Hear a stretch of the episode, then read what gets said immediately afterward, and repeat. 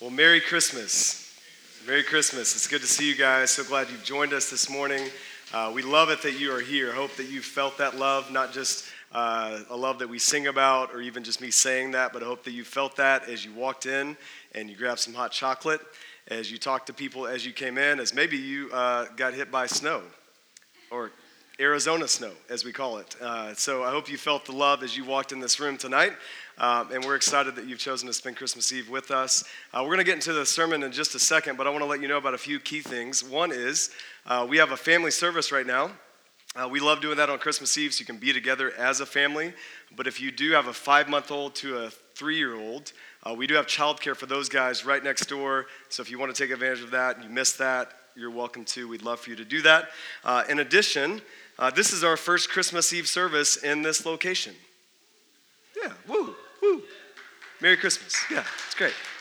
Um, so it's, it's kind of fun to be able to actually decorate, and it stays that way.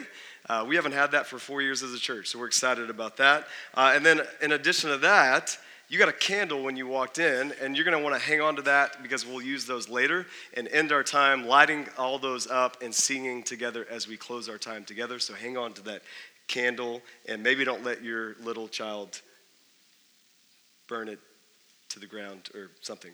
Uh, be careful with the candles. Um, and then next Sunday, uh, we won't have service in this room. So, Sunday, December 30th, this upcoming Sunday, uh, after a lot of debate as our team, we, we decided to not have service on the last Sunday of the year because uh, that would mean as we leave this service, our team and volunteers will be getting ready for another service during the Christmas holidays. And we just said for the first year ever, we're going to honor our volunteers in this specific way uh, and not have service on the last Sunday of the year. So we'll be getting the word out uh, in other ways, and we have done so already, but we'll continue to do that. So we won't be here. We encourage you to spend time with your family this Sunday and um, just be together as a family, and then we'll be up and running Sunday, January 6th. Excited for the new year and all that God's going to do in the new year, uh, but we won't be here this coming Sunday.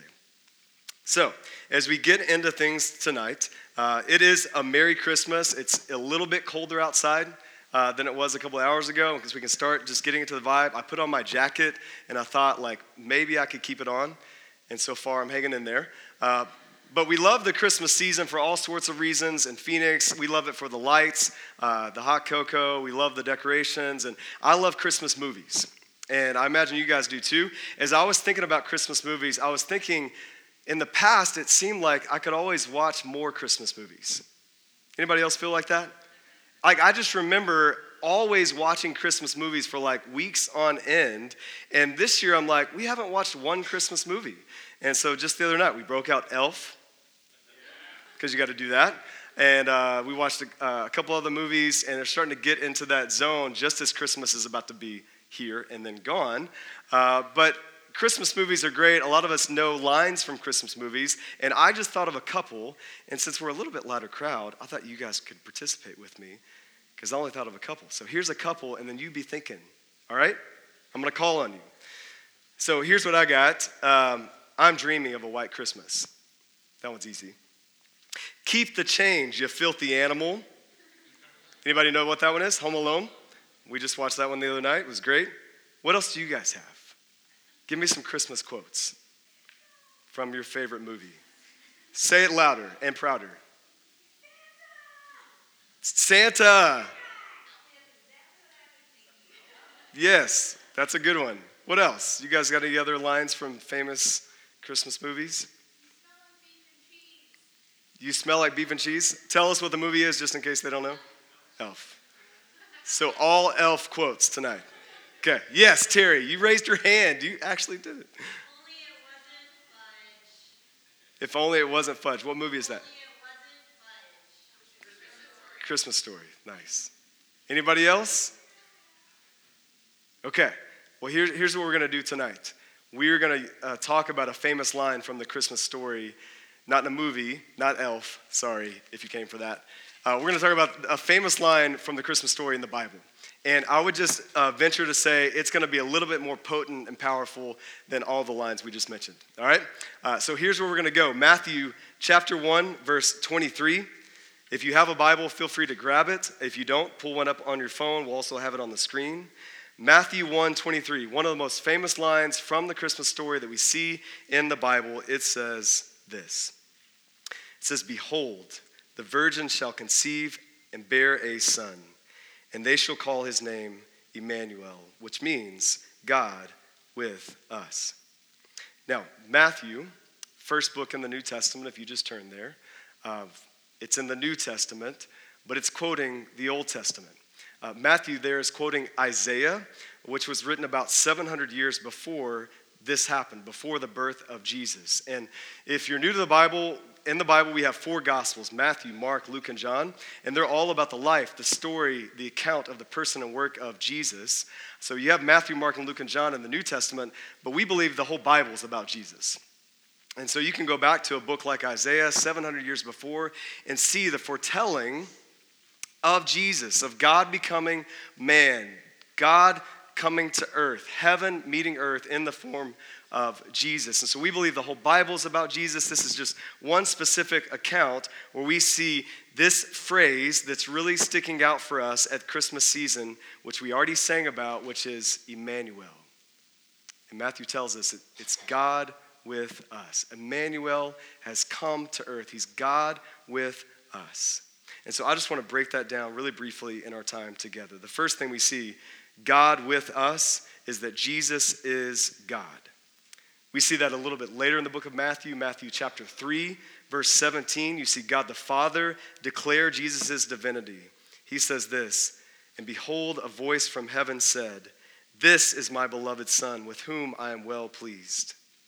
We see in Titus chapter 2, among other places, Paul proclaim, Our God and our Savior, Jesus Christ. Jesus himself claimed to be God. John 10, verse 30, Jesus said this I and the Father are one. And then it says the Jews picked up stones to stone him. And as they were doing that, Jesus answered them, I have shown you many good works from the Father. For which of them are you going to stone me? The Jews answered him, It is not for a good work that we are going to stone you, but for blasphemy because you, being a man, make yourself God. You see, even as we read John chapter 10, we see evidence that Jesus is God. Because people pick up stones to try to kill Jesus, and that wasn't the only time. Right? Throughout the Gospels, you can see different times, especially as Jesus is preaching and teaching, claiming to be God, doing all sorts of miracles, and people are starting to see this guy is different. He's different than other prophets we've seen. He's different than us as Pharisees and religious people.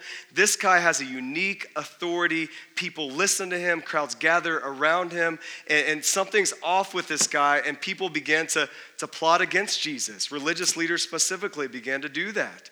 And the reason they did that, the reason they did that in John 10, what we just read, it says, Jesus points it out, right? What Jesus says, what good works? Are, are, you, are you trying to stone me for? And they say, Well, it's, it's not your good works, it's blasphemy that you claim to be God. And so, if, you, if you're new to the faith and you, you question whether Jesus is actually God, maybe he was a good teacher, and you come to church, uh, particularly at Christmas, because you think, well, Jesus was a good guy, Jesus was a good teacher, Jesus was all about love, and I can get behind that. And so maybe I'll just join a church or go to a service or read my Bible every once in a while, but not sure. Let's hold off on the whole Jesus is God thing. If you think that, that doesn't fit with what Jesus said, it doesn't fit with what everything we see in the Bible. If Jesus was just a good teacher, if Jesus just gathered the little children around him in a circle, you don't kill people for that. You don't hang people to a cross for that. Uh, you don't even do that for miracles. Right? You think about Jesus turned water into wine. Nobody kills somebody for doing that. Right? Those are the people at parties you lift up on your shoulders and celebrate, right? Jesus was arrested, betrayed, crucified because he was God in the flesh. And so Jesus is God with us. Jesus is God. C.S. Lewis said it best he's either a liar, a lunatic, or Lord. Uh, ultimately, in the Christmas season, the biggest decision you can make is to decide which one of those you believe.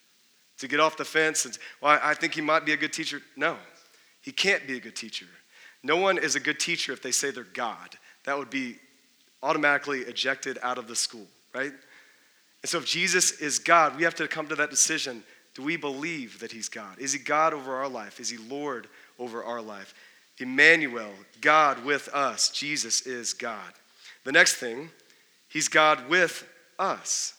You see, what's amazing about Jesus is He didn't stay in heaven and love us from afar, although He could have right?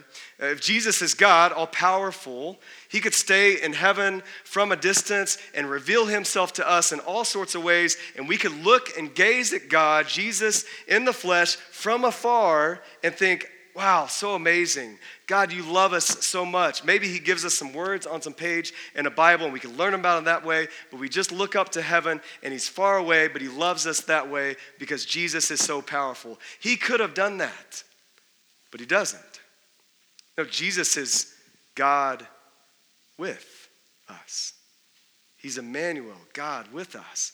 Heaven comes to earth. Jesus comes down, puts on flesh, lives amongst us, moves into the neighborhood, experiences our culture. He's born as a baby. And so Jesus is God, but he's God with us. Jesus is fully God, but he's fully man. Philippians 2 tells us this Jesus, though he was God, emptied himself by taking the form of a servant, being born in the likeness of men. Matthew 1:23 Mary conceives and bears a son. Just like every one of you was conceived and somebody bore you. That happened for Jesus. He's fully God, he's fully man. Jesus was a real baby who smiled and cried the lyrics, No Crying He Makes, in the song we all love, Away in a Manger, they're only there because that rhymes, right? If Jesus was fully God, but also fully man, if he was born in the likeness of man, born as a baby, that means he cried. Amen, parents? Like babies cry, that's what they do. And I would be venture to say that Jesus probably cried more than your child because he was in a wooden box with hay poking on him. Right? He wasn't in a DockATot, Savannah. Like he wasn't in a bassinet. He didn't have a cushiony blanket. He was in a cave or a barn with animals probably around him in a wooden box with hay. Jesus was fully God, but he was fully man. And we don't just see that as a baby. Throughout the Gospels, we see this. Jesus had a genealogy. He had a background, he had family heritage. He had names of people that you could trace back to the Old Testament and see how this person married this person and had this person and birthed this person and then went on to have this person. And you can go back and trace Jesus' family tree. He was fully God, but he was also fully man. His ethnicity was Jewish. He was a man. He grew physically, spiritually, mentally, and socially. Jesus learned, worked, slept, ate, prayed, sang songs, went to parties. Jesus got tired and went alone by himself to get away from other people and to pray. We see a really interesting account where Jesus is tempted by Satan himself. Uh, Jesus was fully God, God, but he was also fully man, God with us. Now, why? Why is it that way? Why is Emmanuel, God with us, the way it works out? Well, Hebrews 4 tells us that even though Jesus was without sin, he was tempted in every way, and therefore he's able to sympathize, empathize with our weaknesses. So, why is Jesus fully God but also fully man? Why does he have the genealogy, the family heritage? Why does he cry? Why does he laugh? Why does he speak with passion? Why is Jesus fully God but also fully man? Why is Jesus God with us? Because he knows what it's like to be you. He knows what it's like. And you don't ever have to question that. Right? Every time you have ups and downs, Jesus experienced that. Every time you experience loss, Jesus experienced loss. Every time you engage the culture and you realize, hey, something is different about the culture than heaven, something is different about the culture than the kingdom, Jesus felt that tension. He lived it, fully God, fully man, and so he can relate. He can empathize with you. He knows what it's like. And so I know it's Christmas. I know there's a lot of joy in this room. but also know there's some pain in this room. And there's some loss in this room. And there's some reminders of loss. And there's just, even if you don't have that, you have some busyness and some chaos in your life, and you had to strive to make it to Christmas Eve service and get your kids dressed and all of those things. And you're like, I still got to go home and cook dinner, and we got to get some a few last minute presents wrapped. And you have the chaos of Christmas. Even just that, the chaos of humanity, Jesus stepped into that. He did not stay far away because he's Emmanuel. He's God, but he's with us. We don't just see that in Jesus' birth and life, we see that in Jesus' death. That Jesus, because he was uniquely, fully God, was able to be a sinless sacrifice, satisfying the just wrath of God. But also, Jesus, because he was uniquely, fully man, he was able to die in your place for your sin. Jesus was uniquely, fully God, fully man in his birth, in his life, and in his death. That's the beauty of O come, O come, Emmanuel. That's the beauty of the Christmas story. That there is no one else in all of time, space, and history like Jesus Christ. There is no other Emmanuel, God with us. Now, I know as I say that, tonight some of us may wonder, well, who's the us? Like I know, I know that. I sang it earlier, like Emmanuel, God with us. We're gonna sing that a little bit later, right, guys? Yeah, that's a little bit later. Just a little taste for you. They're gonna sound better than I did. Um, Emmanuel, God with us, as we sing that, we're like, yeah, God's with us, right? But is he with me? Like who who specifically is the us?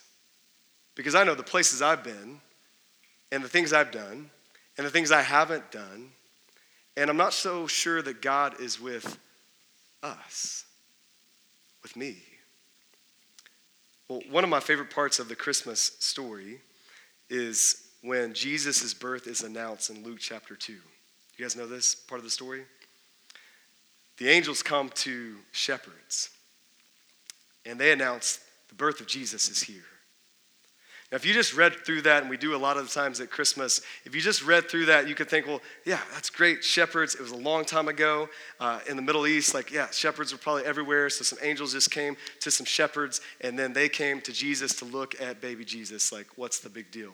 But if you see some context, we know that shepherds in that day were the lowest on the totem pole, that their vocation was not honored, it was belittled, it was diminished. In fact, most people thought of shepherds as thieves. And so these were not glorious people that Jesus shows up to. It's not the people that you would think angels would show up to to announce the birth of Jesus. I would think, hey, let's get some momentum. Let's not wait for 30 years. Let's get some momentum at the birth. And so show up angels to some royal officials show up angels to some religious leaders and, and, tell them, hey, unto you is born in this day in the city of David, Jesus Christ, Savior and Lord. Like it's happening. All these years you've been waiting, Pharisees. Jesus is here. Like if I would have wrote the story, that's probably what I, what I would have written. Because those guys are of prominence, because they could have spread the word hey, Jesus is here, God has come to earth. But God doesn't do that. As God writes the story of Christmas, He has angels go to shepherds. And it's not just happenstance. That in that moment, God is showing us that, hey, when heaven's gonna meet earth, God's gonna become a man. God's gonna be with us. The first people I'm gonna announce that to are the lowliest of the low. So that right from the outset, we can show that God with us is for all of us, is for everyone. No matter your stature, no matter your prominence, no matter your education, no matter your religion, that God with us is available to anyone because it was available to the shepherds. And so, as we talk about the Christmas story, as we talk about God with us, uh, you need to know tonight that that is true for you. I know there's a lot going on. I know you have things to do and things to prepare for for tomorrow, and those are going to be great times, and the gift exchange, and that's going to be a great time. But just here's the beauty of the Christmas Eve service. Here's why we do this. Here's why you're here tonight. You ready? It's to reflect on this truth that God is with us. It's to take a break from the crazy out there and be reminded of the truth in here. That Jesus is God, that Jesus is man, that Jesus was born that way, he lived that way, he died that way for us, for every single person in this room. No matter what you've done, no matter what you haven't done, no matter where you've been, this is why we do a Christmas Eve service. Is to break from all of that out there and come in here and be reminded that God is with us. And so I would encourage you, be reminded of that. As we sing songs, as we sing that song and talk about that, would you sing it a little bit differently, like you believe it, like it's true for you? Would you live in light of that truth that Jesus is fully God, but he's fully man? He empathizes with me. Everything I go through, he knows, he sees, he cares, he cherishes me, he knows my name, he loves me through it all.